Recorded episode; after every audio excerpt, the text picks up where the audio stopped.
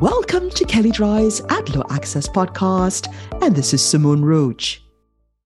When a disclosure is necessary to prevent an ad from being misleading, the disclosure must be presented in a clear and conspicuous manner.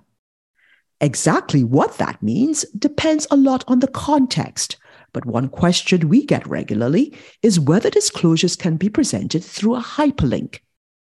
In a recent decision involving ads for HelloFresh, NAD looked at FTC guidance and considered just how much of a disclosure can appear on a separate page. HelloFresh advertised that consumers could get 16 free meals with your purchase plus free shipping. A link invited consumers to learn more. If a consumer were to click on that link, she'd find a detailed disclosure explaining the material terms of the offer. That disclosure included a lot of information and ran for 194 words. That may be too long to include in some ads, so it raises the question of whether presenting it through a link is sufficient. NAD started by looking at the FTC's .com disclosure guidelines. And among other things, those guidelines state that disclosures that are an integral part of a claim or inseparable from it should not be communicated through a hyperlink.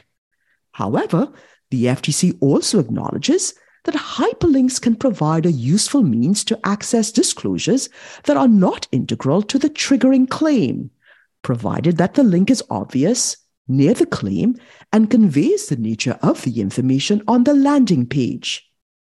In the past, NAD has held that hyperlinks may not adequately alert consumers to the nature of the material limitations associated with the continuity plan that are material to purchasing decisions.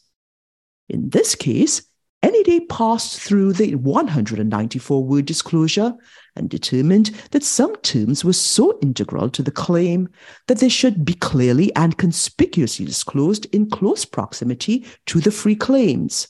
Other terms could be provided via a link.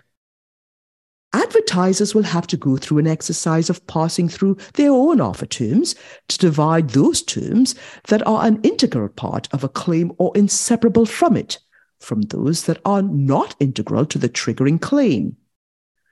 The former should generally be included near the claim, while the latter may be provided through a link. Unfortunately, there often isn't a clear answer to this problem, and companies will often have to make difficult decisions. Last June, the FTC announced that it was looking for input on ways to modernize the dot .com disclosure guidelines, including by providing new guidance on the use of hyperlinks. The updated guidance may provide some answers. However, based on the tone of the press release, which, among other things, complains that some companies are burying disclosures behind hyperlinks, it's likely that not everyone will like those answers. And if you'd like more information on what you've heard on this topic, please contact Gonzalo Mon, and you can find his contact details in the show notes.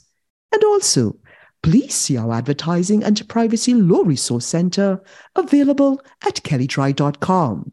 And please download the Ad Law Access app for Apple and Android phones, available in the Apple app and Google Play stores.